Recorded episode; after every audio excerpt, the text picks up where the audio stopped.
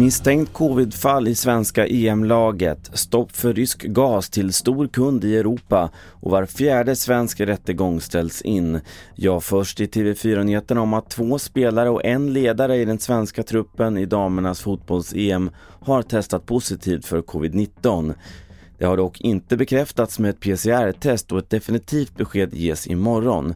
Övriga spelare har testat negativt säger Homan Ebrahimi som är Sveriges landslagsläkare. Eh, vi har gjort en eh, smittspårning inom laget och de har testats negativt. Men givetvis de som har haft närkontakt med dem senaste 24 timmar, eller 12 timmar egentligen, så kommer vi monitorera ännu närmare. Det ryska gasbolaget Gazprom säger sig inte kunna fortsätta leverera gas till minst en stor kund i Europa på grund av omständigheter bortom dess kontroll.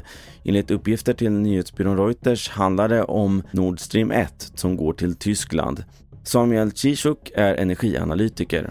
Så vi kommer se konsekvenser redan nu. Vi kommer se futurespriserna eh, dra iväg förstås inför det som ser ut att bli då en, en, en energikris. Om inte det här eh, visar sig vara något falskt larm och så vidare, va? Så, så, så kommer det bli en energikris till hösten och till vintern i Europa. Sist om att nästan var fjärde rättegång vid landets tingsrätter ställs in och det finns fall där samma rättegång har blivit inställd flera gånger. TV4-nyheternas granskning visar att det ofta handlar om att den tilltalade inte dyker upp eller går att nå.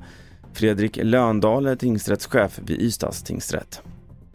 Det är ju klart ett misslyckande för eh, domstolarna när det är så pass många eh, förhandlingar som ställs in och i synnerhet om det är vid upprepade tillfällen i samma mål. Om det dröjer väldigt lång tid från det att man har begått ett brott till det man blir dömd eh, så kan det ju påverka straffet i mildrande riktning.